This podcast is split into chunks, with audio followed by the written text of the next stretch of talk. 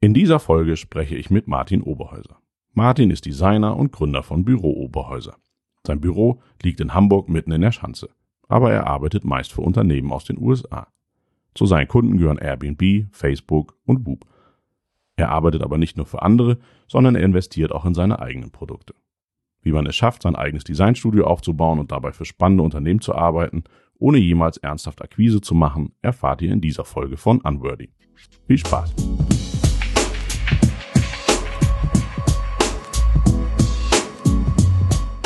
Hallo Martin, danke, dass du heute ein bisschen Zeit für mich hast. Klar, gerne.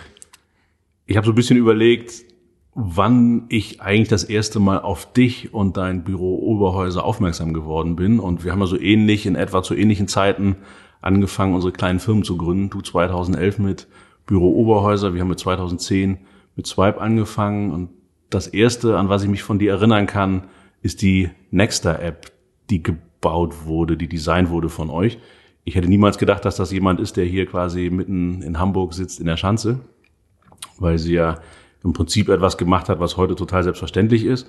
Aber im Prinzip war es ja so eine Art Nahverkehrs-App, die du da gebaut hast. Genau, ja, klingt heute total banal. Äh, vor allem fragen sich auch eher noch, warum braucht man das noch, wo ich irgendwie bei Google Maps oder diversen anderen auch diese Informationen bekomme, ähm, war damals aber halt ganz anders. Ne? Und damals war es ja auch noch nicht mehr Büro Oberhäuser in dem Sinne, sondern da war ich eigentlich noch alleine und hatte hier und da so ein paar Connections und unter anderem eben auch einen Entwickler, den ich angehauen habe, ob man nicht mal sowas in gut bauen könnte, dass man einfach schnell von A nach B kommt, äh, ohne nervige Listen zu durchforsten.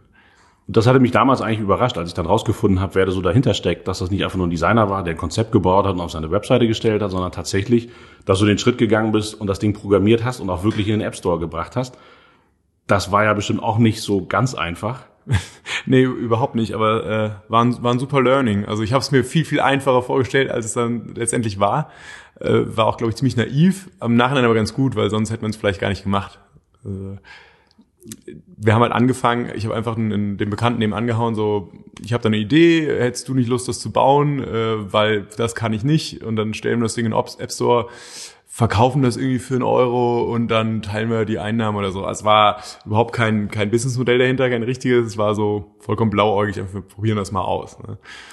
Und, und wie waren die Reaktionen und, und der Erfolg? Hat es überhaupt einen Erfolg oder war das eher nur für so Design-Enthusiasten und Leute, die sich damit beschäftigt haben, die das interessiert hat. Nee, es hat erstaunlich gut funktioniert. Also der Erfolg war so ein bisschen am Anfang auch äh, overwhelming. Also wir hatten, äh, ich glaube in der ersten Woche, ist auch schon so lange her, äh, aber in der ersten Woche 5000 Downloads oder so, also bezahlte Downloads, was ja, man muss auch die Relation sehen, damals war auch der App Store noch lange nicht so groß. Ne? Äh, wir waren auf jeden Fall zweiter Platz im deutschen App Store für die meistverkauften Apps äh, hinter WhatsApp, was damals noch 99 Cent gekostet hat.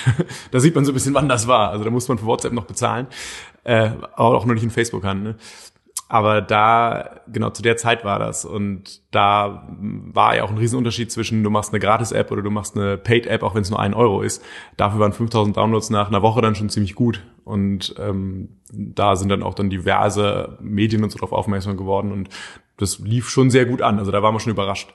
Naja, und eigentlich ja auch erstaunlich naiv, also weil das Konzept zu bauen und wie es aussieht, ist ja das eine, aber auch an Daten zu kommen, die ja damals noch nicht mal Google hatte. Also heute ist es ganz normal, dass ich irgendwo nach Paris fahre und der zeigt mir an, welchen Bus und welche Bahn ich irgendwo hinnehmen muss.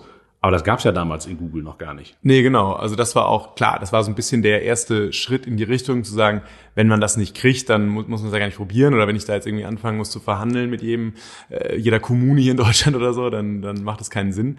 Äh, aber was damals, wahrscheinlich selbst heute noch viele nicht wissen, ist, dass die Bahn all diese Daten hat. Also wenn ich im, im Bahn Navigator, den es damals auch schon gab, äh, in einer ähnlich herausragenden Form wie heute, äh, wenn ich da nach einer Busverbindung suche in einer kleinen Stadt, kriege ich die auch.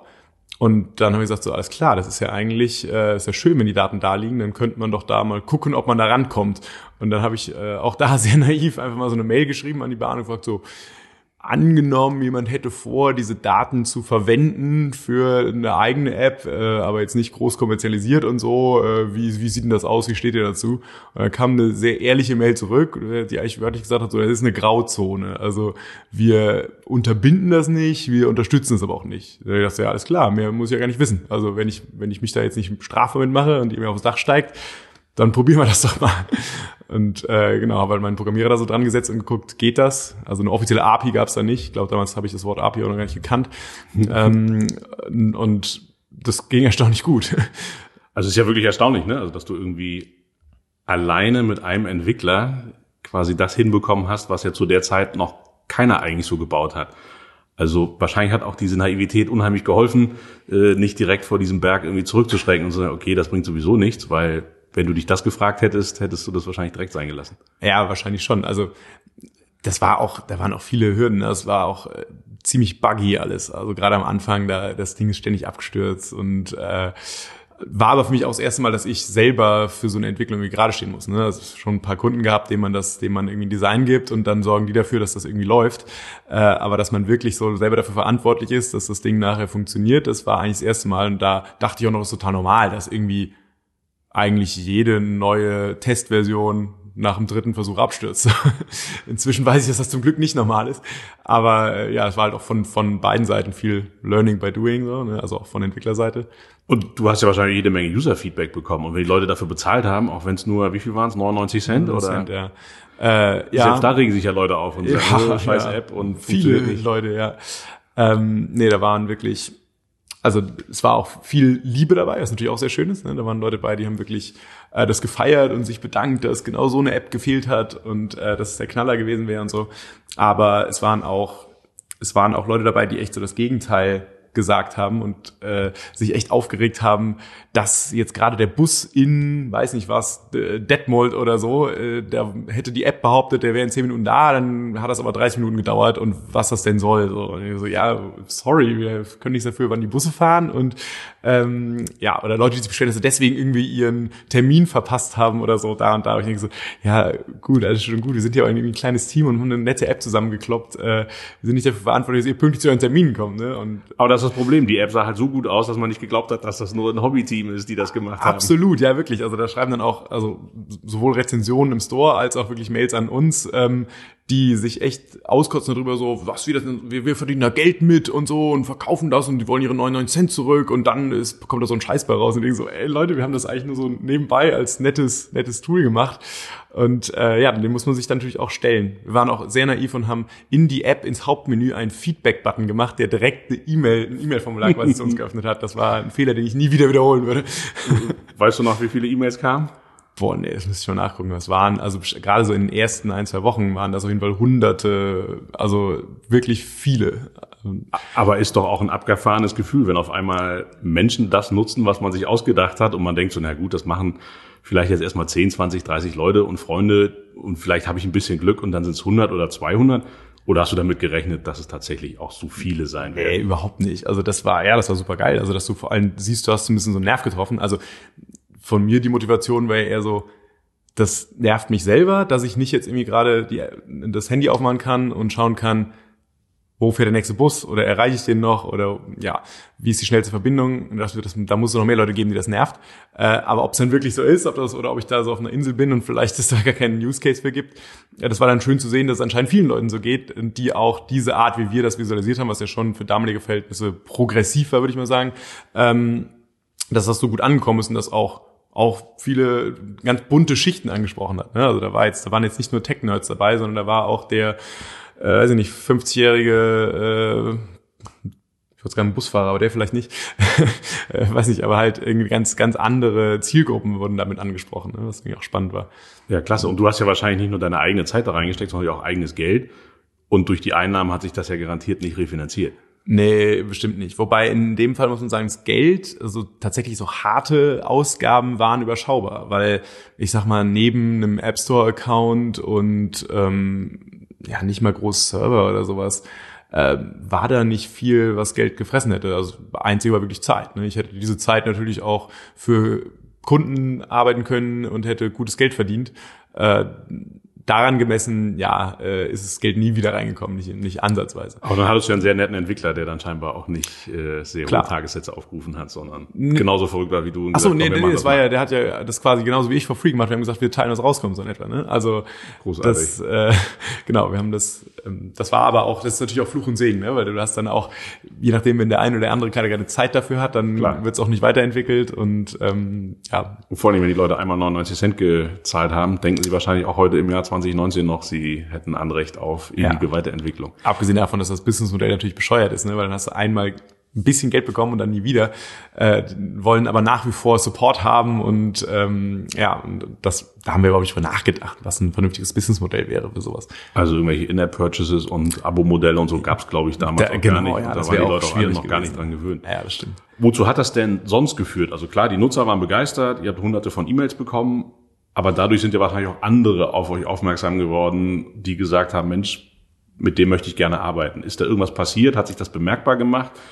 Absolut, also ich werde ich werd heute noch darauf angesprochen. Also witzigerweise schon viel aus der Designszene, aber echt einige Leute, die auch so klar in dieser Tech-Welt auch drin sind, die gesagt haben so, ich, ich hätte sowas auch gern gemacht. Wir haben auch immer überlegt, mal sowas zu machen und so. Und es war also ein bisschen so cool, dass ihr das durchgezogen habt. Und ähm, es war halt schon einfach, dass es ein echtes Produkt war, hat, glaube ich, viele auch Kunden irgendwie überzeugt, dass wir auch sowas auf die Straße bringen, ne? Und dass es nicht nur nicht nur ein Konzept ist und äh, dass da jemand ganzheitlich denkt und irgendwie ein digitales Produkt wirklich bauen kann. Ne? Also ich glaube, das hat uns schon viel geholfen. Wir haben jetzt nicht gezielt für danach für, ich sag mal, den, Verkehrsverbund gearbeitet oder so, wäre jetzt aber auch nicht mein Traumkunde gewesen. Äh, aber schon in den Transportation-Sektor haben wir schon auch viele Connections dann geknüpft. Super. Und sind tatsächlich irgendwelche Verkehrsbetriebe auf euch zugekommen und haben irgendwie mal versucht, mit euch zu sprechen oder waren die alle? Die, die Bahn, ja. Aber also mal, mal, mal mehr, mal, mal mehr, mal weniger nett. Also die haben tatsächlich auch versucht, uns dann so ein bisschen die Daten, den Datenhahn zuzudrehen, aber auf stümperhafte Weise, sodass wir das schnell wieder umgehen konnten. äh, ja. Ah, okay, gut. Das vertiefen wir lieber nicht. ja. Das, das nächste, was mir von euch dann aufgefallen ist, oder von dir, ich sage mal euch, weil Büro Oberhäuser, das klang damals schon so groß, aber eigentlich war es ja auch das nur du zu der Zeit. Nee, da war, da war ich schon dabei. Ja? Also, okay, ich, ich, nehme, dann, ich nehme an, ich weiß, worauf du hinaus willst. Ja, genau. Ich, ich komme jetzt so in Richtung Tesla. Mhm. Wir haben uns, glaube ich, kurz davor kennengelernt, so 2013 in etwa mhm. war das, glaube ich, wo wir uns mal auf so einem Vortrag gesehen haben. Und für mich warst du da schon immer so einer der Designer, wo ich sagte, geil, der Typ ist krass, der, der macht nicht nur gutes Design, der kriegt das irgendwie auch auf die Straße, was er da sich so ausdenkt, durch diese Nexta-App und das sah auch alles immer irgendwie ganz toll aus. Hm, vielleicht war ich auch nur ein bisschen neidisch, weil ich selber gerne Designer geworden wäre und es nie geschafft habe oder beziehungsweise auch nie, ja, nie versucht. versucht habe.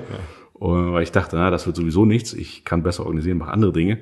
Hm, und dann hast du dieses Tesla-Ding rausgehauen. Also das Model S hat dieses riesen Display und dann habt ihr eine Studie dafür entwickelt mit Animation, mit dem kompletten Design. Ich habe mir das heute nochmal angeguckt und es sieht ja heute noch richtig gut aus. Also es ist ja irgendwie vier, fünf Jahre her. Heute würdest du es wahrscheinlich anders machen. Ja. Aber auch damals war das ja schon wirklich eine Revolution im Vergleich zu dem, was Tesla da tatsächlich einbaut.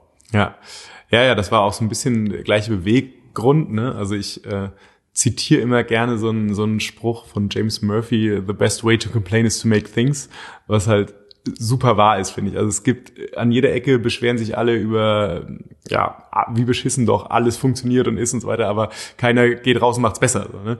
äh, beschweren ist mal einfach und das war auch so ein Fall, wo ich dachte, so das das kann doch nicht sein, dass in der ganzen Automobilwelt das alles so unglaublich veraltet aussieht und dass dann selbst ein so progressives Unternehmen wie Tesla zwar die Hardware verbaut, die das alles hergeben würde, dann aber ein Interface da reinknallt, was aussieht wie, als hätten ein paar Studenten zusammengeschustert irgendwie. Ähm, das war so ein bisschen der Beweggrund zu sagen, komm, da lass uns da mal ein bisschen Zeit beiseite schaufeln und da was für zu machen. Also damals waren, gut, da waren wir, glaube ich, zu zweit.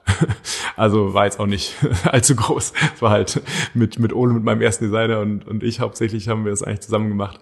Ja, aber andere Designbüros, die 10 oder 100 Mitarbeiter haben, kriegen sowas nicht auf die Reihe. Ja, also ich würde das jetzt auch nicht zu groß, äh, zu groß oder größer machen, als es war, weil im Endeffekt haben wir das so in unserer Freizeit gemacht und haben das in ein paar Wochen gemacht.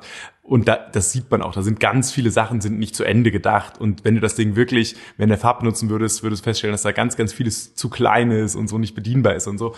Aber das haben wir eigentlich von vornherein raus, um so den Kritikern den, den Wind aus den Segeln zu nehmen, auch gesagt, das ist ein ein schnelles Konzept, ähm, was natürlich irgendwie auf Praxistauglichkeit getestet werden müsste, aber es geht ja um so einige Grundideen, die da drin sind, die sich auf jeden Fall übertragen lassen und da macht es dann nichts mehr aus, ob die Schriftgröße 20 Punkt oder 30 Punkt ist. So.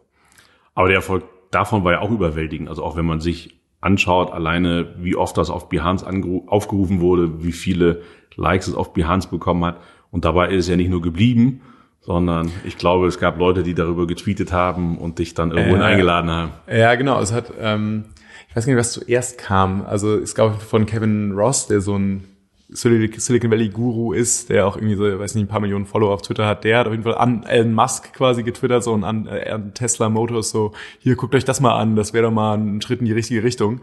Ähm, und ich weiß nicht, ob es damit zu tun hatte, aber es hat tatsächlich, Tesla hat es acht Stunden gekostet, bis sie äh, sich bei uns gemeldet haben. So acht Stunden nachdem wir die Case Study veröffentlicht haben bei Behance, äh, kam halt eine E-Mail von Tesla, so äh, interessante Sachen, die er da macht, äh, lass uns doch mal unterhalten. So. Und äh, genau, das war natürlich schon, äh, haben wir nicht mit gerechnet, dass das, dass es so schnell geht oder dass überhaupt jemand darauf aufmerksam wird. Ich meine, natürlich war der Hintergedanke bei dem Ganzen schon auch eine, eine mediale Reichweite zu bekommen und dass es ein Thema ist, wo das natürlich dankbar ist so ein bisschen, ne? Äh, aber das halt auch so große Namen und Tesla selber darauf aufmerksam werden, äh, war, war nicht zu erwarten und das hat schon extrem hohe Wellen geschlagen. Also das Hast du kurz Angst, als irgendwie Tesla irgendwie da im E-Mail-Postfach aufschlug, ob sie jetzt dich verklagen wollen, äh, weil du irgendwie äh, irgendwas machst, was du nicht darfst, oder ob sie jetzt irgendwas dir den besten Job aller ja, Zeiten anbieten. Absolut. Also war klar, natürlich so der erste Gedanke, dass sie sagen so, ey, nehmt das mal bitte runter. So, das haben wir nie freigegeben. Aber das fand ich wiederum eigentlich sehr, sehr angenehm und sehr sympathisch oder auch so zeigte, das hätte wahrscheinlich ein Mercedes gemacht oder so, oder weiß nicht, irgendwie ein alteingesessenes äh, Unternehmen, äh, weil ja direkt so diese Angst da ist, ah, die benutzen unsere Marke und so. Und, und Tesla hat es eigentlich anders gesehen hat, dass er als, ach cool, ähm, da macht jemand eigentlich gratis Arbeit für uns so ein bisschen ne? und, und liefert uns schöne Ideen. Ähm, lass doch mit denen mal reden. Ne? Also die haben, für die war das überhaupt kein Thema, dass wir, dass wir da Tesla drauf geschrieben haben. Ich meine, wir haben ja schon überall dazu geschrieben, das ist ein Konzept und das ist nicht von Tesla genau. beauftragt oder sonst irgendwas. Ähm, aber die hätten wahrscheinlich auch rein rein rechtlich dafür sorgen können, dass sie es runternehmen müssen. Ne? Genau. Ja. Aber dabei blieb es ja nicht bei der E-Mail. Nee, genau. Also ich bin dann, ähm, ja, wir haben dann schon drüber geredet, wie man zusammenarbeiten könnte. Äh, für die Silicon Valley Unternehmen ist in der Regel eigentlich immer der erste Move Festanstellung. Das war für mich aber immer klar, dass das eigentlich keine Option ist. Also die habe ich von, von jeher immer abgesagt, diese Anfragen. Und das habe ich bei denen auch als erstes gesagt, eigentlich so sehr, sehr gerne unterhalten und mögliche Zusammenarbeit, aber ich ähm, komme nicht Festzeit zu euch. Und dann haben sie eigentlich in den Gesprächen gesagt, so, ja, alles kein Problem, ähm, lass uns halt mal unterhalten, vielleicht finden sie ja eine Möglichkeit. so. Und dann ähm, bin ich halt nach San Francisco geflogen und nach Palo Alto und habe mich da halt dann mit Tesla getroffen, um über eine mögliche Zusammenarbeit zu, aber, äh, zu reden. Aber da wurde dann doch relativ schnell klar, dass es eigentlich auch nur so ein bisschen so ein Move war, unsere Intention ist nach wie vor die gleiche. Wir wollen dich hier Festzeit haben, äh, beziehungsweise gerne ein ganzes Team so in etwa und dann äh, helft ihr uns hier intern so dieses Designteam aufzubauen, was damals noch erstaunlich winzig war bei denen. Ähm, und das war für mich immer keine Option und dann war eigentlich ziemlich schnell klar, dass man nicht zusammenkommen wird. Ähm, was ich auch nachvollziehen kann, dass man sowas nicht mit einer kleinen, damals zwei, drei Mann Agentur extern aus Deutschland machen will, ist irgendwie auch ein nachvollziehbarer Move von Tesla. Ne? Aber man geht doch da, glaube ich, auch mit einem ganz guten Gefühl raus, oder? Wenn man mal Absolut. einen Job bei Tesla angeboten bekommt Fühlt und dann auch noch Nein sagt und genau. sie sich noch irgendwie ein bisschen Mühe geben. Ja, fühlt sich nicht schlecht an, Nein zu sagen, da auf jeden Fall. Ja. Das glaube ich auch. War das das erste Mal, dass du so in Richtung Silicon Valley geflogen bist oder gab es da schon andere Kontakte vorher? Nee, nee, da gab es schon länger Kontakte. Das war in dem Fall auch, ich war tatsächlich auch, hatte eh einen Trip geplant und so und konnte das verbinden. Ähm, wir haben also ich habe selbst da gelebt eine Zeit lang. Ähm, nach meinem Studium war ich bei einer Designagentur, die heißt Method, ähm, aber eher für so ein Trainee-Internship-Ding. Äh, also war direkt nach dem Studium halt. Und da hatte ich natürlich noch keine Silicon Valley-Kontakte. Da habe ich klar für eine Agentur gearbeitet, die im Silicon Valley arbeitet. Ähm, aber das war ähm, hat mir jetzt nicht unbedingt die Kontakte beschert, mit denen ich nachher zu tun hatte. Das war eher so ein Türöffner im Sinne von, ich habe die Sprache gut gelernt und ich habe so ein bisschen die Denke da besser verstanden und habe hab auch die Augen geöffnet bekommen, was äh, UI, UX-Design angeht. Also dass man ein, ein Interface-Design mit der gleichen Sorgfalt und Liebe angehen kann wie ein Print-Design. Davor war das für mich hier so von der Hochschule gelernt eigentlich, also Webdesign und so ist eher so ein nicht, nicht unbedingt ein Schimpfwort, aber es klingt schon, klang immer wie das minderwertigere Design, als jetzt eine, ein tolles Buch zu gestalten oder ein Plakat oder weiß nicht was. Und das war eigentlich da hat mir so ein bisschen gezeigt, nee, das äh, ist eigentlich überhaupt nicht so. Und das ist eine sehr ähnliche Art eigentlich zu denken. Es ist nur halt noch ein, es ist halt interaktiv. Und das hat mich damals schon beeindruckt, dass du quasi ja sehr, sehr früh auch voll auf digital gesetzt hast. Das war ja auch 2011 noch nicht so ganz klar für viele Designer. Also sehr viele haben ja weiter ihr, ihre Print-Themen gemacht, aber du hast ja eigentlich seitdem, ähm, bis auf deine netten Weihnachtsaussendungen, eigentlich alles nur noch digital gemacht, glaube ich. Äh, nicht alles, aber schon ja zu, zu 90 Prozent würde ich mal sagen. Also ich komme ja auch klassisch aus dem Printbereich eher und habe viel so Informationsdesign, Datenvisualisierung gemacht. Ähm, das war meistens auf Printbasis. Also und auch mit dem Portfolio zum Beispiel habe ich mich damals auch bei Method beworben, die ja aber rein digital unterwegs waren. Ne? Die haben aber gesagt so, cool, was der macht, das, das ist super, das lässt sich total übertragen auf dieses Digitale. Und genau das habe ich irgendwie so ein bisschen gelernt, dass die, die Denke hinter Informationen zu gestalten und besser lesbar zu machen, ähm, also auch so ein bisschen Form follows Function, dass das im, im Interface-Design genau das gleiche ist, sogar da noch viel wichtiger ist, weil du nicht nur etwas lesbar machst, sondern musst es auch noch benutzbar machen und, und halt verständlich machen mit den Mitteln des Designs. Und das hat mir total viel Spaß gemacht, weil es war eine größere Herausforderung auch. Ne? Also du musst nicht für ein Blatt Papier was gestalten mit sich nicht verändernden Daten und Zahlen, sondern es ist irgendwie in so einer Umgebung, wo sich ständig was ändert, ändert wo User-Input ist, wo, wo es Echtzeitdaten gibt. Das ist eine ganz andere Herausforderung. Und äh, ich fand dann Print irgendwann langweilig, muss ich sagen. Also es ist immer wieder mal schön, eine Printgrafik zu machen. Da kann man dann natürlich so ein bisschen mehr vielleicht Liebe ins Detail an manchen Stellen stecken, weil man eben nicht überlegen muss, was passiert denn, wenn diese Zahl auf einmal fünf Millionen ist und nicht mehr 500.000. Ähm, aber äh, für so für längerfristige Projekte fand ich es dann irgendwann überhaupt nicht mehr reizvoll. Ne? Wie bist du überhaupt zum Thema Design gekommen?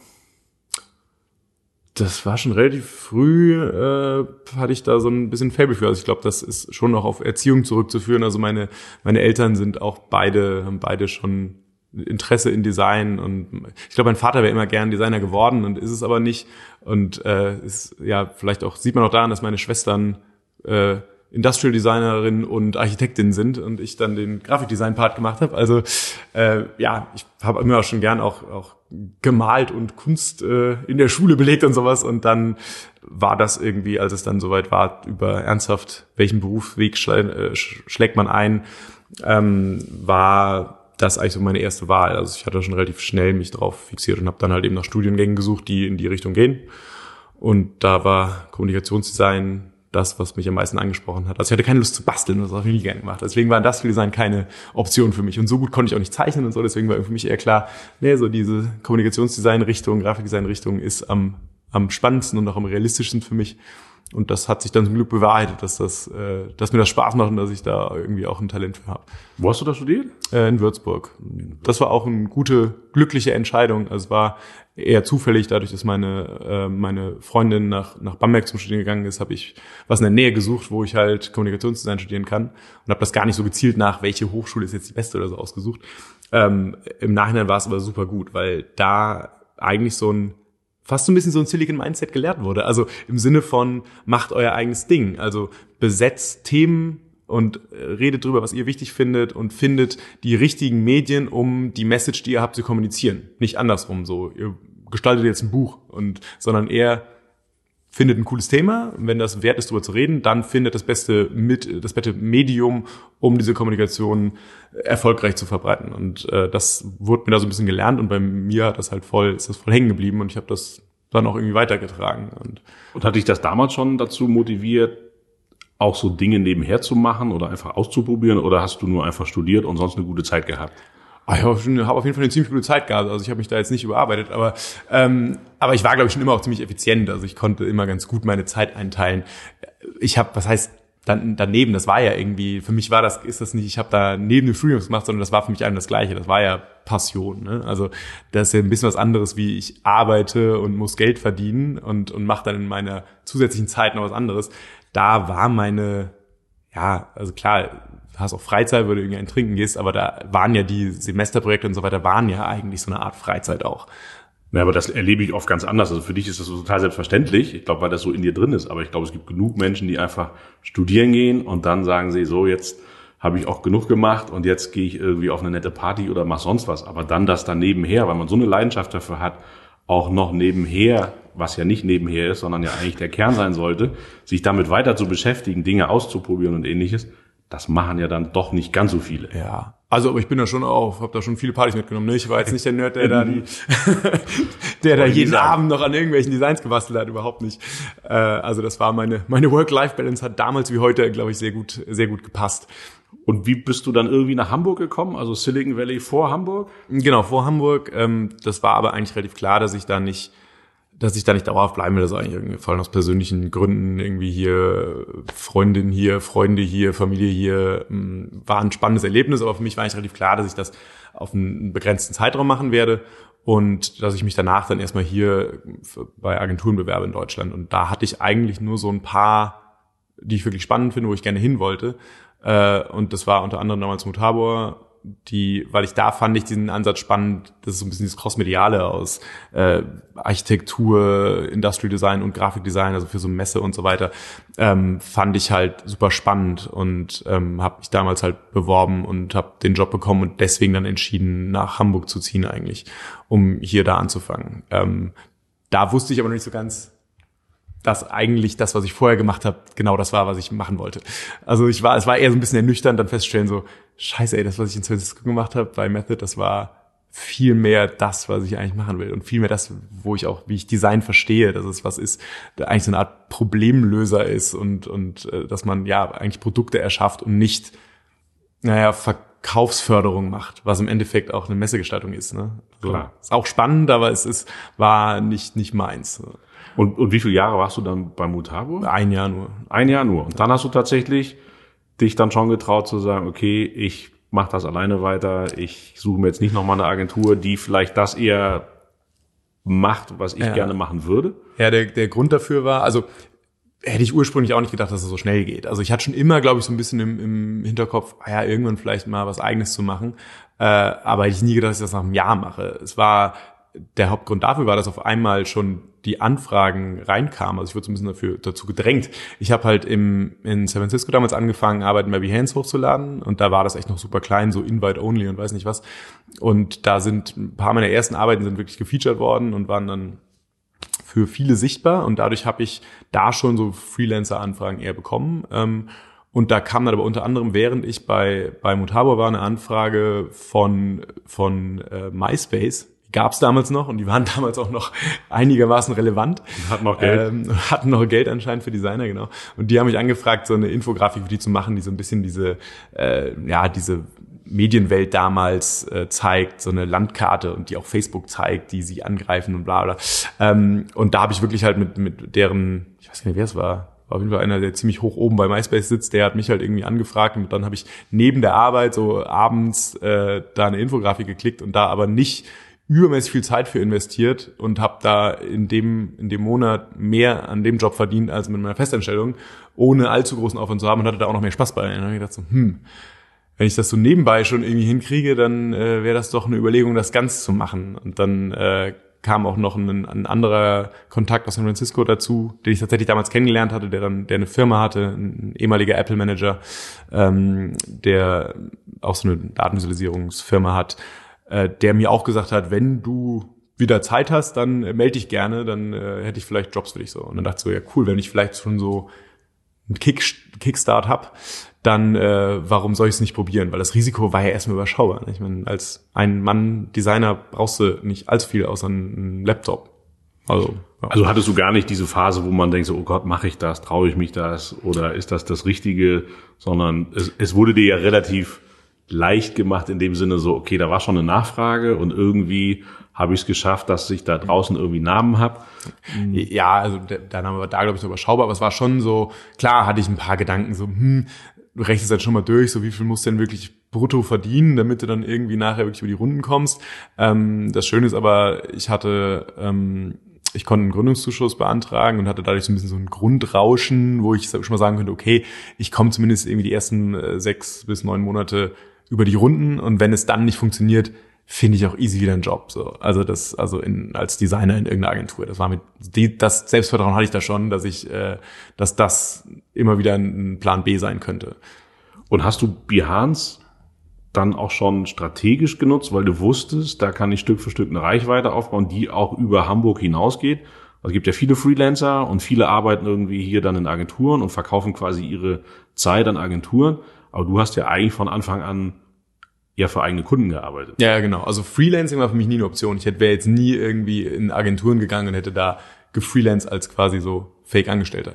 Äh, für mich war immer klar, ich muss, also ich will mit echten Kunden arbeiten und will ähm, eine, ja, eine Firma aufbauen, wusste ich da noch nicht, aber äh, ich wollte für eigene Kunden arbeiten und mein eigener Chef sein. Und ähm, ich habe naja, so, so ich glaube, so durchdacht war das am Anfang noch nicht bei Behance, als ich jetzt gesagt habe, äh, ich launche jetzt das Projekt dann, um damit die und die Zielgruppe anzusprechen. Das am Anfang war es erstmal so, ach, ich habe irgendwie hier ein paar ganze Arbeiten, mal gucken, was die Designwelt davon hält, wenn überhaupt jemand darauf aufmerksam wird. Und dann ist es natürlich so ein bisschen, ach cool, du siehst, dass es bei den Leuten ankommt und dass du da auch deine Likes sammelst und so. Und das ist natürlich auch ein bisschen Ego-Boost und das äh, macht dann schon auch Spaß und dann gibt man sich auch mehr Mühe, die Sachen entsprechend aufzubereiten dafür. Äh, und wenn dann auch noch sowas passiert, dass wirklich ernsthaft Leute mit Aufträgen auf dich zukommen, dann ist es natürlich erst recht Motivationsschub, da, da mehr reinzustecken. Und das habe ich dann schon auch in Anführungsstrichen professionell betrieben, dass ich wirklich viel Zeit und Muße da reingesteckt habe, gerade nach der Selbstständigkeit, also nachdem ich mich selbstständig gemacht habe. Ähm, diese Plattform zu, zu bedienen und zu beliefern, um dadurch Kunden zu finden. Also das war meine Art der, war und ist unsere Art der Akquise, äh, gute Arbeiten zu zeigen und die Kunden auf sich zukommen zu lassen. So. Aber das klingt natürlich sehr leicht. Ja, aber ich glaube, ihr musstet trotzdem die Klinken putzen, richtig? Nee, noch nie. Habe ich noch nie gemacht. Werde ich auch nicht tun, hoffentlich. ja, äh, da bin ich fast sprachlos. Nee, also begeistert von dem, was ihr all die Jahre irgendwo gemacht habt. Und wenn ich, ich habe auch nochmal geguckt, 156.000 Menschen folgen dir auf Behance. Ich glaube, da gibt es nicht allzu viele Designer, die noch deutlich mehr haben, oder? Ja, ich glaube, es war mal besser. Eine Zeit lang habe ich auch, war ich da auch deutlich mehr hinterher. Da war ich noch, waren so in den Top 3 oder so mal von Most Followed. Das hat's ja nur irgendwann. Behance wird dann irgendwann auch so groß und über, unüberschaubar. Das ist wie bei den das ganzen stimmt. Social Media Quellen. Du bist halt ist es schwierig noch wirklich aufzufallen. Also wenn wir, wenn ich jetzt wieder anfangen müsste, da so eine Followerschaft jetzt von null auf aufzubauen, halte ich für extrem schwierig. Ne? Also wir hatten schon noch so ein bisschen natürlich das Glück, dass wir früh dabei waren und halt irgendwie von den Jungs gefeatured wurden und die irgendwie unsere Sachen auch persönlich cool fanden und wir halt auch mit denen, also ich die dann auch kennengelernt habe und so. Und also das war jetzt kein Geklüngel. Nee, nee, nee, ähm, aber, äh, aber die sind ja dadurch auf dich aufmerksam geworden. Und ich glaube, wenn man so eine Plattform wie Behance launcht, ist man ja auch dankbar, wenn es Leute gibt, die guten Content da drauf stellen und deswegen featuret man die dann auch und dadurch bist du natürlich entsprechend etwas sichtbarer als vielleicht der ein oder andere, der das eher äh, auf Hobbyniveau da vielleicht macht oder andere Dinge einreicht, die sich da vielleicht nicht, nicht so weit äh, mitreißen lassen. Ihr habt vor zwei Jahren, glaube ich, was für Lufthansa gelauncht, auch wieder so in dem äh, Hacking-Style. Äh. Kam die Lufthansa, waren die ein bisschen, äh, waren die so ähnlich freundlich wie Tesla oder hat sich da nie jemand gerührt? Nee, ich habe nur mal, ich glaube mal über Xing oder so hat sich mal einer gemeldet und nur so eigentlich nur gesagt, so, ey, cool, interessante Sache und so. Es war davon, da kam relativ wenig von denen, also weder positiv noch negativ. Ähm, ich habe mit ein paar auch mit ein paar Designern und so, die für die gearbeitet haben, also mal geredet, aber das war, da war die Resonanz lang nicht so groß. Also in der Designwelt ist schon, ist es auch sehr gut angekommen, aber im Vergleich zu Tesla schon deutlich weniger auf jeden Fall. Ne? Also auch allein die die Blogs und so, die darauf aufgesprungen sind. Das waren bei Tesla halt irgendwie so, so Größen wie The Verge und weiß nicht was. Und Klar. das war bei Lufthansa schon was anderes. Aber es hat auch sehr gut funktioniert. Ja, und jedes Mal, wenn ich diese Entertainment-Systeme auf einem Langstreckenflug bediene, würde ich mir wünschen, dass das, was ihr euch nur wahrscheinlich auch wieder eine relativ überschaubarer Zeit ja, ausgedacht habt, äh, dass es das in, in, in echt geben würde und dass das mal einer bauen würde. Wird aber besser. Also ähm, sowohl, sowohl in der Autowelt als auch in der Flugzeugwelt werden, wird das Interface besser auf jeden Fall. Also ähm, die bleiben auch nicht stehen oder beziehungsweise verstehen die, glaube ich, langsam, dass das auch ein Key Differentiator sein kann, äh, wenn es um Konkurrenz und so weiter geht. Ne? Also da will ich jetzt nicht, äh, glaube ich, bin ich nicht so anmaßend zu sagen, das ist, weil wir sowas angestoßen haben. Ich glaube, das hätten die auch so gemerkt. Ähm, aber äh, fand es schon schön, dass teilweise auch so dieses Feedback kam. So, also auch damals bei, weiß ich noch, bei, bei dem Tesla-Ding auch, hat mich auch, glaube ich, mal einer von Mercedes, ein Designer, irgendwie angeschrieben und gesagt, so, ey, äh, voll schön, dass ihr sowas macht. Das irgendwie gibt einem voll coole Anklänge und auch, auch irgendwie Argumente, mit, mit da der Obrigkeit zu reden und so. Ne? Also es war, ähm, war schön zu sehen, dass das, dass auch so Konzepte bei vielen Leuten auf offene Arme treffen. Auch wenn es nur Konzepte sind, weil ich bin da auch, da bin ich auch ein bisschen zwiegespalten, ne? weil es gibt ja ganz viele so Redesigns von Twitter, Facebook, weiß nicht was. Ähm, es ist, da ist auch viel Mist bei. Äh, und man macht es sich halt extrem einfach, ne? Weil du äh, klar, du blendest alles aus, was an Realität im Unternehmen da ist und an, genau. an Schwierigkeiten mit irgendwelchen alten Systemen und äh, Bedingungen. Aber das ist ja auch der Spaß, äh, den das macht. Äh, so ein bisschen wie eine Automobilstudie, die sie hinstellen, ohne ja. irgendwo groß drüber nachzudenken. Aber bei dem Lufthansa-Beispiel, da gibt's auch Argumente, also da kannst du manche Sachen nicht argumentieren mit, ja, die, die Hardware gibt's nicht her oder so. Ne? Da waren halt wirklich in dem System, das ich mir angeschaut habe, waren irgendwie ein paar Buttons, die das waren nur Icons drauf und es war einfach alles andere als selbsterklärend. Das eine war, sah aus wie ein Account-Icon, es war einfach nur so ein kleines Männchen, also so ein Oberkörper und Kopf. Und ich dachte, okay, keine Ahnung, was damit passiert. Und wenn du darauf drückst, äh, rufst du halt den Flugbegleiter. so, ah, ist klar. Also das war alles andere als selbsterklärend. Und ähm, da waren so ein paar so Fauxpas drin, die nicht mit mangelnder, mangelnder Hardware zu, zu erklären sind. Ne? Ja, erstaunlich, dass das so vielen Unternehmen dann doch so schwerfällt, scheinbar Offensichtliches einfach zu machen. Was ich immer schon faszinierend fand, ist, dass du unheimlich viel für US-Unternehmen arbeitest, also für Startups. Mhm. Hauptsächlich ja. oder? Ja, also ich meine, da sind auch mal größere äh, dabei gewesen. Also da ist die Frage, wo du die Grenze zwischen Startup ziehst. Also wir haben unter anderem auch für Airbnb gearbeitet und für Facebook gearbeitet. Das war aber, das ist schon ein bisschen länger her. Also gerade bei Airbnb waren die auch noch sehr klein. Also die waren so waren 150 Mann oder so und hatten gerade ihr, ihr erstes Deutschland-Office aufgemacht. Ähm, aber trotzdem auch schön zu sehen, dass auch so Leute auf einen aufmerksam werden. Und mit denen bin ich, bin ich jetzt auch noch in Kontakt und äh, da kennt, kennt der Gründer mich noch persönlich und empfiehlt uns da anderen Leuten weiter. Also das, aber wie, also ich finde das ja wirklich unglaublich so. Also warum, die haben doch alles da, was sie brauchen. Also warum gucken sie in eine andere Zeitzone, die weit weg ist, was nervig ist, irgendwie mit diesen Leuten zu kommunizieren, dann sitzen die da in Deutschland irgendwie. Wir sitzen hier 100 Meter von Erikas Eck weg und die sitzen da im, im Epizentrum der Digitalwelt. Warum vielleicht, brauchen die jemanden wie dich? Vielleicht genau deswegen, die haben da keine guten Schnitzel. Das kann sein, genau. Also ja. jeder, der bei Erikas Eck ähm, war, weiß, wovon wir sprechen. Ähm, ja, das hat mich damals tatsächlich auch immer gewundert. Also so die ersten ersten Jahre, ähm, dass wirklich so viele amerikanische Kunden auf uns zukamen. Das lag zum einen natürlich daran, dass äh, gerade Behance damals auch noch viel mehr auf dem amerikanischen Markt unterwegs war und darüber halt hauptsächlich Leute uns gefunden haben, beziehungsweise hatte sich von daher verteilt auf andere Plattformen, aber war halt ein größerer amerikanischer Markt. Und ähm, ich glaube, die sind einfach ein gutes Stück weiter, was halt, was das angeht. Also zum einen sind die gewohnt, mit verschiedenen Zeitzonen zu arbeiten und so, und die haben auch eher so ein Mindset, wir suchen uns den aus, von dem wir glauben, der passt am besten, egal was da für Widrigkeiten drin stecken. So, das ist weniger bürokratisch gefühlt.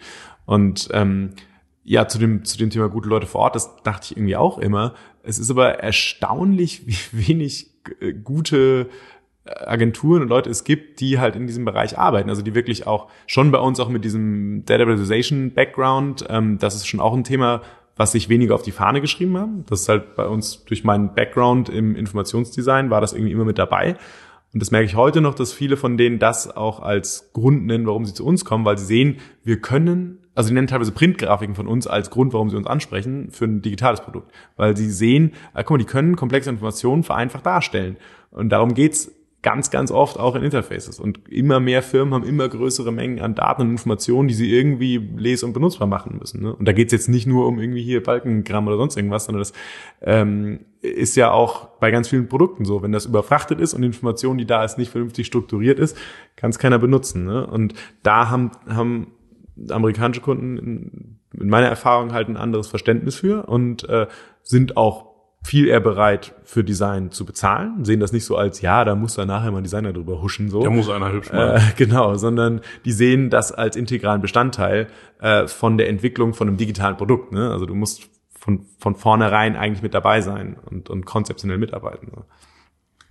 Ist das irgendwie ein Hindernis, dass ihr selber keine Entwickler habt oder arbeitet ihr dann einfach entsprechend mit den Unternehmen in entsprechenden Konstellationen zusammen, auch eng mit der Entwicklung, dass das miteinander verzahnt ist und ihr euch nicht Dinge ausdenkt, die sich ja. nachher gar nicht umsetzen lassen? Also zum, zum einen stimmt sich ganz, wir haben einen Entwickler. Oh Gott, ja. Entschuldigung. Ähm, der ist aber tatsächlich, oder hat anfangs vor allem an eigenen Sachen von uns gearbeitet, ähm, vor allem an Tackle eigentlich. Und äh, inzwischen dann auch äh, an, an Kundenprojekten, aber da tatsächlich eher in Zusammenarbeit mit deren Entwicklern, weil wir arbeiten halt nicht an so Projekten wie der Website für den, für den Bäcker von nebenan, die irgendwie so einen Entwickler bauen könnte, sondern das sind halt komplexe Systeme, äh, weiß nicht, wie bei, bei Whoop zum Beispiel oder so, wo ähm, da sitzen ja vor, die haben intern ein großes Team von Entwicklern, die daran arbeiten und ähm, mit denen kommunizieren wir dann als Designer. Das sehe ich aber eher als Vorteil, weil ich muss nicht hier intern diesen Overhead von einem Entwicklungsteam aufbauen. Und ähm, die Kunden, die wir haben, sehen das, glaube ich, ähnlich gut, weil die wollen nicht unbedingt eine externe Entwicklungsagentur beauftragen, die auch wieder viel Geld kostet und die dann irgendwo der Code dann irgendwie so woanders liegt, sondern eigentlich alle, alle Kunden, mit denen wir arbeiten, also auch mit den Startups, und das sind ja alles eher so mittelgroße Startups, die schon ihre Millionen Fundings haben. Ne? Also ist ja anders als hier die, die deutschen Startups, die man so kennt. Ähm, für die ist klar, die müssen intern ein, ein, sehr gutes Entwicklungsteam aufbauen. Und die meisten haben ja auch einen, einen CTO, der irgendwie mit im Founding-Team ist und so. Ne? Du hast gerade Whoop ganz kurz angesprochen. Das ist ja auch ein spannendes Produkt. Vielleicht kannst du das ganz kurz erklären, was, was Whoop ist ja. und wie die auf dich aufmerksam geworden sind, weil klein sind die ja nun auch schon nicht mehr sondern im Gegenteil. Also du warst ja, glaube ich, auch sehr, sehr früh mit an Bord. Ja, das ist eigentlich so ein Paradebeispiel. Also ist natürlich so den Kunden, den ich auch irgendwie immer wieder gerne erwähne, weil das ist eigentlich, wollen das ist mal kein Konzept. das funktioniert auch mit echten Kunden und Produkten. Ähm, aber Whoop und vor allem Will, der Founder, ähm, der hat glaube ich, genau verstanden, was für eine Rolle Design spielen muss. Und ich glaube, das ist auch Grund des Erfolges jetzt. Ähm, also Whoop ist ein äh, Böse ausgedrückt wäre es ein Fitness-Tracker für ernstzunehmende bis Profiathleten. Äh, Sie sehen es aber eigentlich eher als eine Performance-Optimization-Plattform, also so ein bisschen äh, Menschen zu helfen, das meiste aus ihrem Körper rauszuholen und dabei nicht so ein Lifestyle-Approach wie Fitbit oder, ähm, weiß nicht, eine Apple Watch, die mir so ein bisschen sagen, nimm doch mal die nimm doch mal die äh, Treppe anstatt den Rollstuhl, äh, den, Rollstuhl, den Fahrstuhl.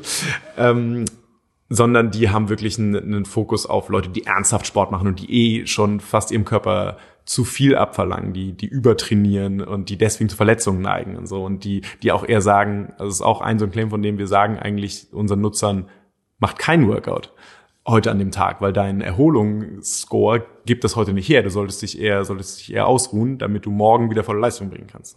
Das hat sich natürlich erst entwickelt. Also damals, als Will mich angesprochen hat, war das noch, war es noch nicht ganz weit fortgeschritten, aber die Quintessenz war da auch schon sein Gedanke. Also ähm, Will hat in, in Harvard studiert ähm, und hat es quasi aus Harvard raus mit zwei, mit zwei Kommilitonen gegründet äh, war aber auch ähm, sportlich halt sehr aktiv und hat war im war der Captain des Squash Teams da und in den USA ist College Sport ja eigentlich professioneller Sport.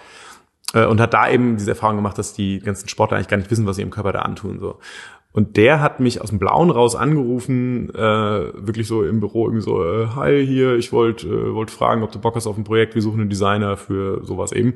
Und damals war ich vollkommen ausgelastet, da war ich noch alleine und dann habe ich gesagt, ja, äh, klingt ganz spannend, aber sorry, gerade eigentlich keine Chance, was anzunehmen. Und dann hat er gesagt, so, ja, uh, okay, but like, are you around next next week? Um, then I just like come to Hamburg and tell a little bit more about it. Und ich war so, uh, are you in town anyways? So, uh, no, I'm just a big fan of meeting people in person.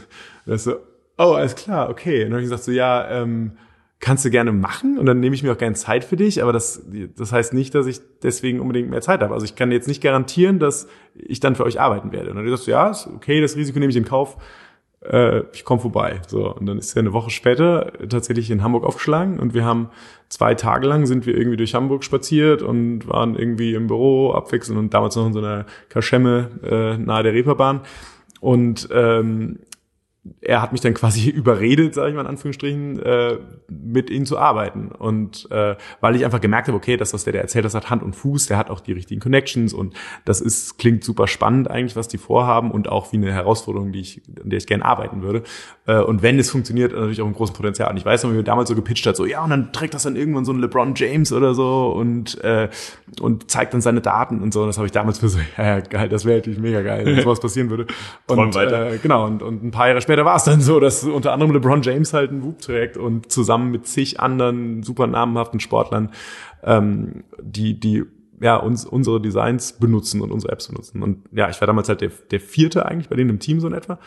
Äh, der erste Nicht-Gründer und ähm, das dann halt als Externer und habe wirklich anfangs fast täglich mit mit Will geskypt und die an den Designs geschraubt und so und ähm, ja haben das von da auf aufgebaut und war wirklich zusammen mit, mit Will eben war ich der, der Teil, der das konzeptionell mit aufgebaut hat. Ne? Und das ist halt super schön zu sehen, dass zum einen Will verstanden hat, wie wichtig das Design dafür sein wird, weil im Endeffekt weiß er auch, die Hardware, die er verkauft, ist vielleicht irgendwann sogar ersetzbar. Die Daten, die sie sammeln und, und die Software dahinter ist das, was im Endeffekt unterscheidet. Ne?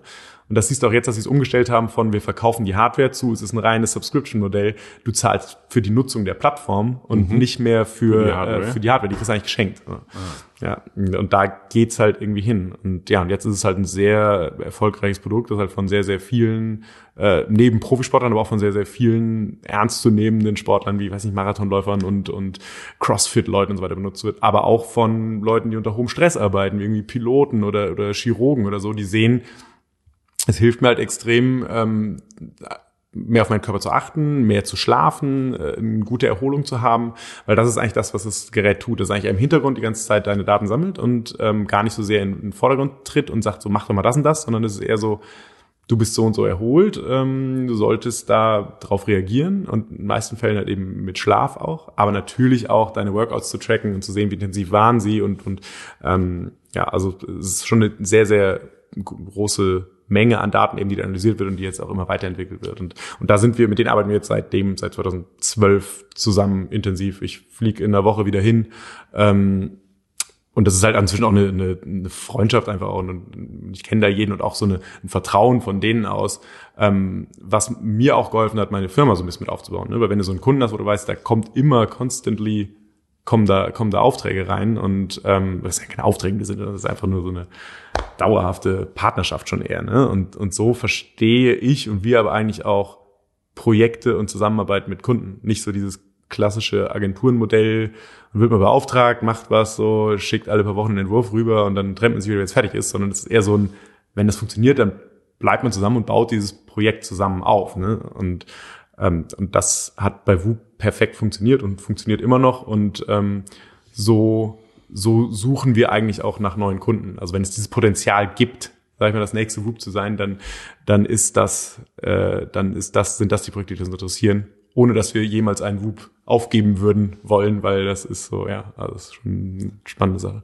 Wenn du das so erzählst, hört sich das so einfach an und äh, als Ratschlag irgendwie quasi für jeden, der, der seine eigene Agentur macht, irgendwie ähm, Gefühl ganz einfach und dann hat man ruckzuck so Kunden wie Wub, was ja leider irgendwie doch nicht so einfach ist. Ist es denn so eure Konsequenz, einfach wirklich auch nur auf Qualität zu achten und niemals irgendwie die Dinge anzunehmen? Hat das auch mit, mit ihr wollt nicht so schnell wachsen, weil dadurch kannst du dir es natürlich viel eher erlauben, auch Dinge abzulehnen. Du hättest ja wahrscheinlich auch schon 20, 30, 40, 50 Leute irgendwo hinsetzen können, aber dann musst du Kompromisse eingehen. Ist das irgendwas, was du ganz bewusst machst und sagst, nee, lass uns lieber klein und fein bleiben? Das auf jeden Fall. Aber als du vorher meintest, also ich glaube, das ist schon, äh, da ist vieles jetzt nicht so super strategisch von vornherein geplant gewesen von mir. Ich glaube, ich habe unterbewusst viele richtige Entscheidungen getroffen, ähm, die ultimativ zum Erfolg geführt haben. Da gehört aber auch mal dazu, zur richtigen Zeit am richtigen Ort zu sein. Äh, zu Netzwerken, zu socialisen, das mache ich irgendwie auch gerne, das gehört auch dazu. Wahrscheinlich auch ein bisschen mit Geld haushalten zu können, weiß nicht was, das ist ja alles, sind ja alles Faktoren, die im Endeffekt äh, zusammenspielen müssen. Ne? Und ähm, dazu gehört natürlich auch, ja, wie geht man mit Wachstum um? Ne? Also ich habe ziemlich lange gebraucht, bis ich einen ersten Designer reingeholt habe. Ähm, also ich glaube, so circa drei Jahre oder so hat's gedauert, bis ich dann damals mit, mit Ole meinen ersten Mitarbeiter hatte und da noch vollkommen unsicher war, so ob das ein richtiger Schritt mhm. ist, weil das bedeutet auch, du musst was abgeben, Vertrauen abgeben und so. Und da war man auch noch so, okay, alles nur, was ich selber mache, ist gut. Und ähm, das äh, zum, zum Glück hat es aber so funktioniert und das ähm, war auch dank Ole einfach, der, der halt ein, ein super Teamplayer einfach war und der da so ein bisschen ähm, ja auch eine, eine Atmosphäre mit reingebracht hat, wo ich gemeint habe, das ist cool, das will ich eigentlich haben. Also das, das macht Spaß und das fühlt sich irgendwie richtig an, das fühlt sich wie ein logischer, ein richtiger nächster Schritt an. Ähm, und dann gab es natürlich aber auch viele Anfragen und Projekte, wo klar gewesen wäre, wenn ich die annehme, muss ich eigentlich auf einen Schlag drei, vier Leute einstellen.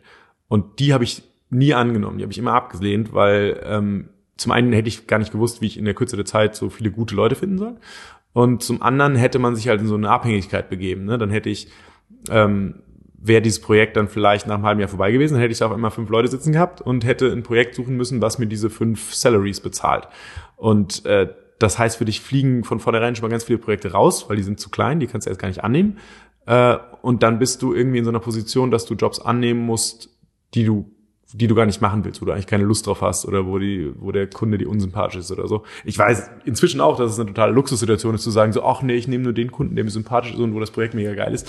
Äh, war mir aber lange Zeit gar nicht so bewusst, dass das eigentlich eine totale Luxussituation ist. Ne? Das habe ich so irgendwie so so hingenommen, weil immer so, wenn man gute Arbeit macht, dann findet man auch gute Jobs und dann funktioniert das auch so. Ähm, und inzwischen ist das auch natürlich strategischer und, ähm, und man, man lernt natürlich auch dabei, aber da war immer noch ganz, ganz viel Bauchentscheidung bei. Also ich habe im Prinzip immer drauf gehört, was mein Bauch mir sagt. So, was, womit bin ich glücklich? Womit bin ich zufrieden? Und wenn das, wenn das ein, ein Projekt war, das sich erstmal total toll anhört und irgendwie wahnsinnig viel Geld gebracht hätte, ich aber so ein komisches Bauchgefühl dabei hatte, dann habe ich das meistens abgelehnt, weil äh, weil ich dachte, das macht mich dann auch nicht glücklicher, wenn ich damit irgendwie ein paar tausend Euro mehr verdiene, äh, sich aber nicht richtig anfühlt. Und das habe ich irgendwie vielleicht ein, zweimal gemacht und die sind dann auch, haben dann nicht funktioniert, die Projekte, ne? Und das, das habe ich dann aber auch durchgesetzt oder durchgeführt. Genau auch wie einem, einem Tesla oder Facebook oder Apple Nein zu sagen, wenn sie anfragen, weil ich weiß genau, das hätte mich nicht befriedigt. Da wäre ich nicht glücklich damit gewesen mit dem, als was ich jetzt mache. So. Und okay, okay. Also Tesla, Facebook, Apple, das hast du jetzt so nebenher fallen lassen, um nochmal zu zeigen, wer sich sonst noch so alles meldet. Habe ich Airbnb vergessen noch? Äh, nee, Name Dropping gehört auch dazu. Genau, Name Dropping gehört auch dazu. Okay, äh, allein, wahrscheinlich ist Apple auch noch eine interessante, spannende Geschichte, aber die haben dich wahrscheinlich zehn NDAs unterschreiben lassen. Mm, nee, da war, nee, ich war einmal, ich war einmal wirklich vor Ort und habe beziehungsweise intern bei denen einen Vortrag von dem Designteam gehalten und so. Da war auch relativ schnell klar, dass ich das Festanstellung für mich nicht in Frage kommt. Und dann waren die aber auch total cool damit. Also ich habe da auch viele gute Erfahrungen mitgemacht, dass ähm, manche von denen da total angenehm mit umgehen und sagen so, können wir nachvollziehen, äh, aber lass uns trotzdem auf ein Bierchen treffen. So. Also zum, bei Uber war es zum Beispiel auch so, die waren super angenehm, total nett mich mit denen unterhalten und so. Tesla wiederum war ein bisschen anders, also die waren, waren dann mehr picky tatsächlich. Also für die war dann so, okay, wenn nicht, wenn nicht Festanstellung, dann dann brauchen wir auch nicht mehr sprechen. Weiter reden, so, ja. ja, aber ich habe auch den Eindruck, dass in Amerika das irgendwie viel mehr gewertschätzt wird, wenn man sagt, so, nee, ich mache was eigenes oder ich baue was eigenes oder ich bin selbstständig oder ähnliches. Oder das, das weiß ich nicht. Also da würde ich hier aber auch sagen, dass man dafür auch viel Wertschätzung bekommt. Also das würde ich nicht so sagen. Ich, klar, die haben natürlich mehr so diese äh, Tellerwäscher zu Millionär-Geschichte, Mentalität und klar wird das, wird das supported. Ähm, aber das würde ich jetzt gar nicht so sehr sagen, dass das hier nicht der Fall wäre. Es ist ein ich glaube, es machen weniger, es trauen sich weniger. Also das ist, da ist eher so diese, okay, ich probiere was und wenn ich fehle, dann äh, fange ich von vorne an und so. Und das führt natürlich dann auch oftmals dann ultimativ zu, zu guten Firmen und so weiter. Das ist, glaube ich, hier eine andere Mentalität, aber das muss nicht immer schlecht sein. Also hier ist, glaube ich, ein bisschen konservativer und langsamer, kann aber auch manchmal gut sein. Ne?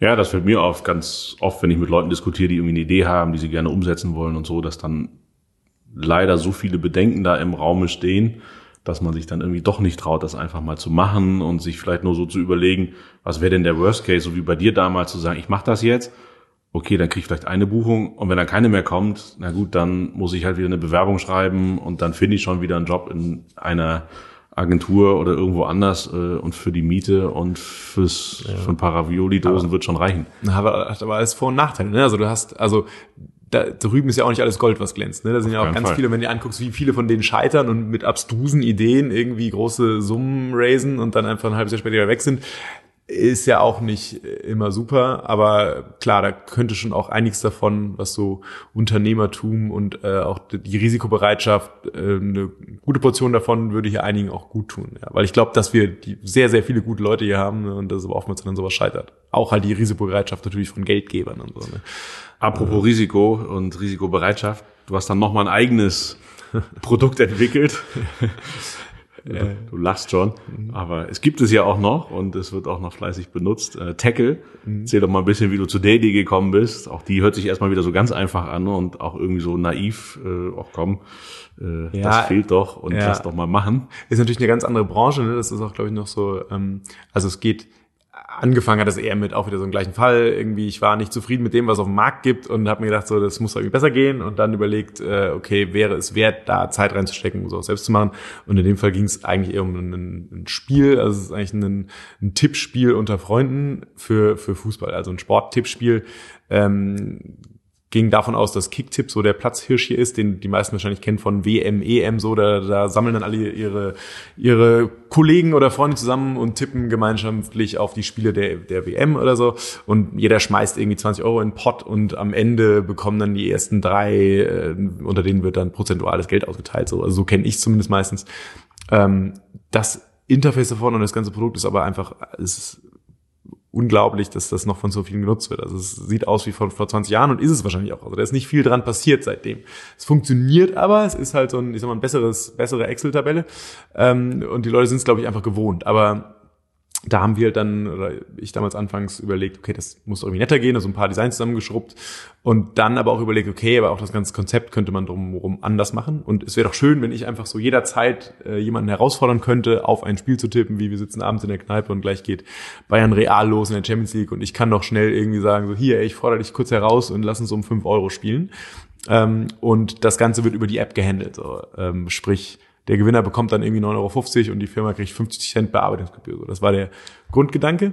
Äh, da hat sich inzwischen herausgestellt, das ist illegal, das ist, äh, das ist Glücksspiel.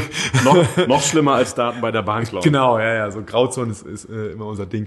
Nee, nee, gar nicht. Also das war dann eher für mich zu sagen, okay, da war ich an der Schwelle zu sagen, okay, dann macht es keinen Sinn. Also wenn das, wenn das illegal ist, dann weiß ich nicht, wie man das monetarisieren soll, dann, dann macht es keinen Sinn.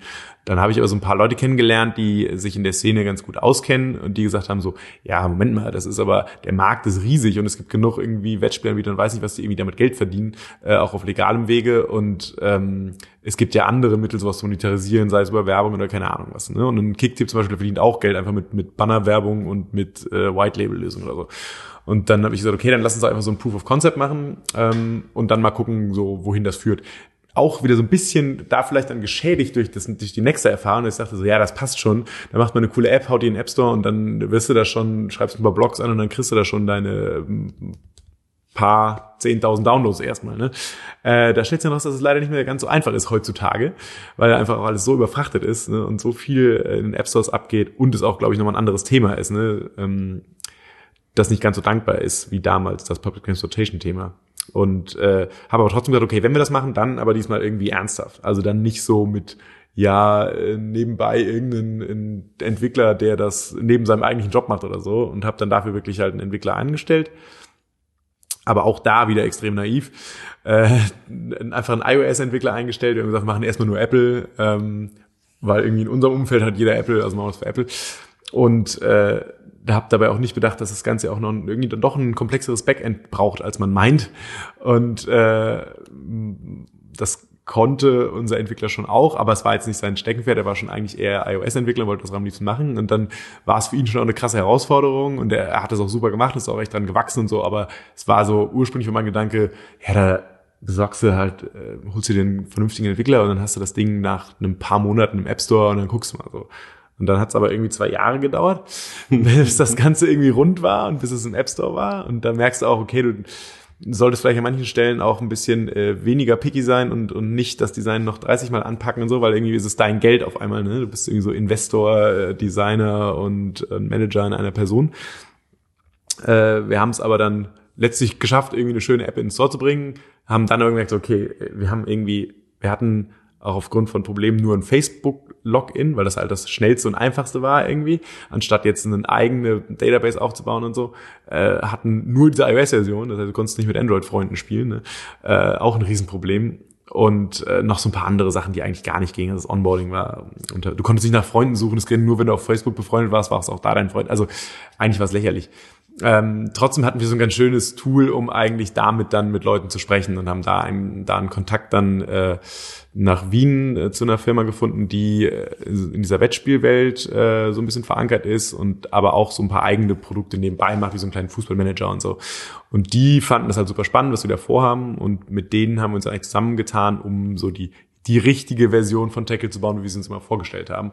Und das war dann auch aber wieder wieder länger, als man gedacht hätte. Also es hat dann nochmal über ein Jahr gedauert, obwohl dann ein großes Entwicklerteam von denen zur Verfügung stand, äh, bis das Ganze am Start war. Und das ist dann jetzt, also zum Start dieser Bundesliga-Saison haben wir es dann endlich geschafft, äh, das Ding ins Store zu bringen und fangen jetzt eigentlich, jetzt, jetzt geht die Arbeit aber gefühlt irgendwie erst los. Ne? Also äh, hätte ich alles nie gedacht, dass das so aufwendig ist ne? und frisst halt auch eine Menge Zeit nebenbei und ist bisher alles unbezahlte Arbeit. Ne? Also bisher frisst es nur Geld und auch ganz andere Summen als ein Nächster.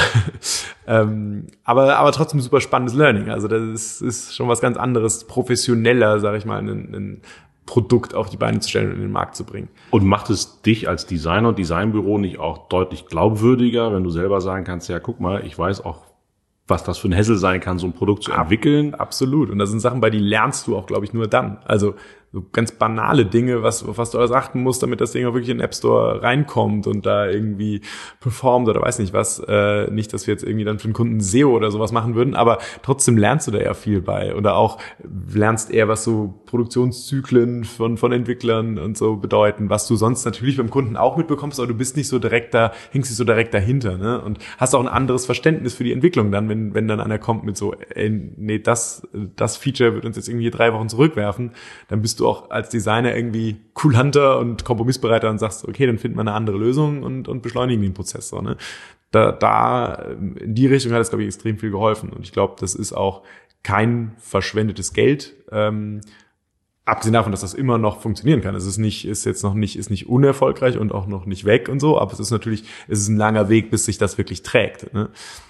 Und ist auf der Roadmap noch, dass man auch irgendwann mit echtem Geld spielen kann oder nicht wirklich, weil das ist extrem schwierig. Also das ist ähm, das können eigentlich wirklich nur die großen Wettanbieter, weil die eine Armada von, von Anwälten haben und weil die ihre Lizenzen auf Malta und weiß nicht was haben.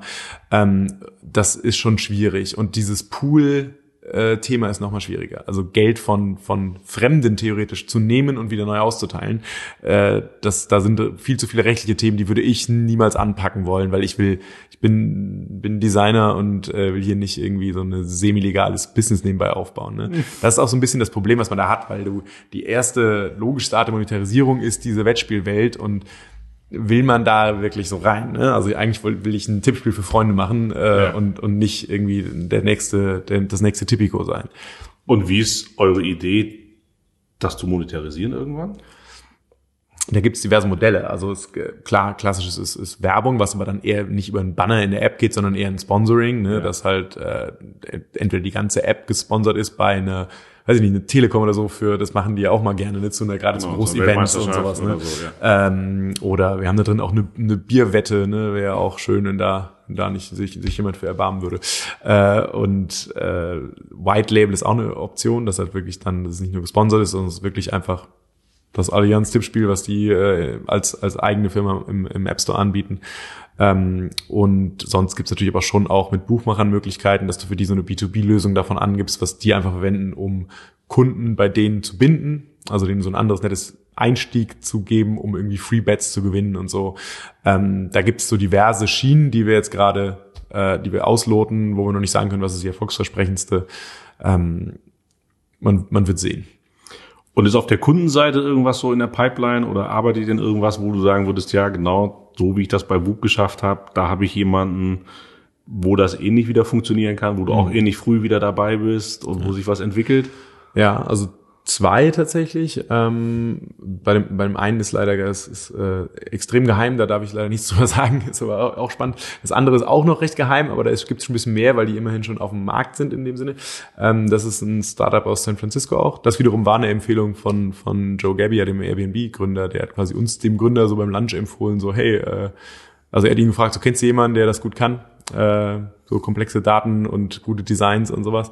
Und äh, das ist ein Startup aus der Medizinwelt und die wollen eigentlich so ein bisschen die Medizinwelt revolutionieren und eher ähm, die Daten, die medizinischen Daten in die Hände der Nutzer legen. Es ist ja eigentlich krass, wenn man überlegt heute, wo sind meine medizinischen Daten? Die liegen bei irgendwelchen Ärzten verteilt und ich wüsste gar nicht, wie ich da rankommen würde. Ne? Und ähm, die eigentlich so einen ganzheitlichen Ansatz haben, eher so ein bisschen präventiv, regelmäßig deinen Körper zu checken, eigentlich auf alles zu checken äh, und eher auf die Veränderung zu achten. Ne? So was, was tut sich in deinem Körper, wenn ich einmal im halben Jahr reinschaue und mir alles anschaue. Ne? Und da dann halt auch Zusammenhänge erkennen können, die vielleicht vorher gar nicht bewusst waren, weil man sonst nie regelmäßig alles gecheckt bekommen hat. Und dann eben nicht anfängt, Symptome zu behandeln, wenn das schon fast zu spät ist, sondern dass man im Frühstadium Dinge erkennen kann, dann auch günstiger behandeln kann. Ne? Und das ist ein super, super spannender Ansatz. Und aber natürlich auch wieder ein Fall, wo extrem viele Daten gesammelt werden, die sowohl für einen Arzt als auch für einen Patienten irgendwie lesbar und benutzbar gemacht werden müssen müssen und der menschliche Körper ist ja auch ein extrem komplexes Konstrukt, wie man dann so lernt. Ähm, ist auch wieder so ein komplett neues Thema, wo man sich als Designer mhm. reindenken muss. Ne? Das musst du erstmal verstehen, bevor du es an andere zurückkommunizieren kannst. Äh, und dann auch noch äh, auch wenn mein Englisch sehr solide ist, äh, merkst du dann da doch so, okay, die ganzen Fachbegriffe für irgendwelche medizinischen äh, Organe und weiß nicht was, da, da, da musst du auch erstmal reinkommen. Ähm, genau, das ist halt, das ist auch ein, sehr, sehr spannendes Projekt, was jetzt ähm, ein knappes halbes Jahr oder so ähm, läuft und wo wir auch noch an einem sehr, sehr frühen Stadium sind. Also die haben schon in, tatsächlich ein, ähm, eine Facility in San Francisco, wo man diesen Check wirklich machen kann. Und das habe ich letztens auch gemacht. Ähm, und es ist auch spannend, dann so seinen ersten, seine eigenen Daten dann so zu sehen und äh, und so theoretisch so Risk Factors und so sich anzugucken. Ähm, und aber da sind wir trotzdem noch einem sehr, sehr frühen Stadium, ähm, wo es gar nicht gerade erst anfängt und wo jetzt auch erst dieses, diese Software dafür wirklich entwickelt wird. Und da sind wir eigentlich auch von, von Beginn an quasi mit dabei. Und das, äh, ja, kann man noch nicht sagen, in welche Richtung sich das entwickeln wird. Ne? Was auch bei Whooply sicher war, hätte auch jederzeit ähm, sein können, dass das Geld ausgeht und dass man keinen neuen Investor findet, der dann glaubt. Und äh, weil auch diese Firmen tragen sich nicht so schnell selber, ne? Also mhm. die, da muss man schon extrem langen Atem haben, ne? Also. Na, aber ich glaube, das Medizinfeld ist auf jeden Fall eines, wo noch sehr, sehr viel passieren wird und so oder so du da wieder unfassbar viele Erfahrungen irgendwie machen wirst. Gibt's denn noch irgendwas, wo du sagst, so stimmt, das würde ich in den nächsten ein, zwei, drei Jahren gerne irgendwann mal machen oder dass die mich anrufen oder ich mal für die arbeite oder sagst du, ich bin eigentlich super glücklich mit dem, was ich jetzt schon mache. Besser kann es schon fast gar nicht werden. Ja, das soll nicht so, das klingt dann fast ein bisschen überheblich. Nee, aber es läuft schon so sehr, sehr gut. Aber ich glaube, das ist auch eine, ist auch ein, Skill, ne, äh, zufrieden zu sein mit dem, was man hat. Also natürlich gibt es mit Sicherheit noch viele Herausforderungen, die ich gerne annehmen würde. Äh, aber das Schöne ist eigentlich, dass äh, ich mir die gar nicht so ausmalen kann. Es ist nicht so, dass es gibt dieses eine Ding, was ich unbedingt machen will. Das Schöne ist, es kommen Kunden auf uns zu, die die Projekte haben, äh, wo man vorher gar nicht dran gedacht hat und merkt so, ach, ja, das ist ja ein, das ist ein spannendes Thema, so, da würde ich sehr gerne dran arbeiten. Ne? Und ähm, das sind ja teilweise Themenfelder, die man noch gar nicht kannte vorher oder so. Ne? Mhm. Ne? Also weniger so die klassischen, hier, ich will mal ein, weiß ich nicht, ein Interface in einem Auto machen, wobei ich das schon immer noch spannend finde, aber äh, da haben wir inzwischen schon genug in die Richtung gemacht. Ich glaube, äh, der, der Zug ist eher abgefahren. Ähm, aber das ist so ein bisschen das Schöne in unserer Position, dass wir viele Kunden ansprechen, die eigentlich gerade was Neues anfangen und mit Herausforderungen kennen, die ich jetzt noch gar nicht äh, kommen, die ich jetzt noch gar nicht kenne. Hast du vielleicht noch irgendwelche Tipps, Ratschläge oder ähnliches für Leute, die so selber an der Schwelle stehen, ihre eigenen Ideen umzusetzen, auf die Straße zu bringen, was du denen vielleicht mit auf den Weg geben kannst? ist ex, also ist extrem schwierig, da jetzt so mit so pauschalen ähm, Tipps zu kommen, glaube ich. Also es ist auch super individuell, ne, je nachdem, was du vorhast. Also ich glaube, klar, das Wichtigste ist einfach den Mut zu haben, das zu riskieren, wenn man dran glaubt, aber auch nicht blauäugig an die Sache ranzugehen. Ne? Also auch so ein bisschen sich klar machen, was das bedeutet ne? und was da auch für, was da vor einem liegt. Und ähm, es ist, glaube ich, immer einfacher, wenn man das aus einer sichereren Basis rausmacht, ne? wenn man jetzt sich nicht da hoch verschuldet oder so, weil du auch einen ganz anderen Druck dahinter hast und ähm, da spielen aber viele Faktoren rein. Ich glaube, es ist auch eine Typfrage. Man muss auch so ein bisschen Spaß am selbstständigen Arbeiten haben und, und äh, darf auf jeden Fall das nicht unterschätzen, aber äh, es gibt auch extrem viele Möglichkeiten. Ne? Und ich glaube auch, dass gerade hier jetzt auch so die Industrie so ein bisschen aufwacht und auch, äh, auch Investoren oder jetzt auch irgendwie selbst auf, auf Bundesebene dann da ähm, Unterstützung gegeben wird für Gründer und so weiter. Und ich glaube, wenn man da ein richtiges Thema hat, äh, was wirklich Potenzial hat, ne, dann kann man da auch gute Unterstützer und Geldgeber für finden, um sowas dann wirklich auf die Straße zu bringen. Dann ist es immer noch ein extrem weiter Weg. Eine Idee alleine reicht überhaupt nicht. Ne? Ähm, aber deswegen würde ich mich trotzdem nicht ermutigen lassen. Ne? Also man sollte vorher gut gecheckt haben, ist die Idee wirklich so unique und äh, ist das Potenzial wirklich äh, so groß. Äh, aber wenn man sowas gefunden hat, dann würde ich das, würde ich das jederzeit wieder versuchen.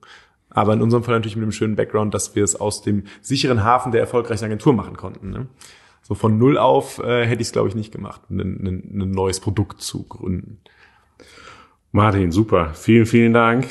Ja, das waren gute dir. Schlussworte. Und ich bin gespannt, was ich mir in den nächsten ein, zwei, drei, vier Jahren von euch noch angucken darf, was da noch so kommen wird. Da wird, glaube ich, noch einiges passieren. Ja, ich hoffe. Vielen Dank. Dankeschön.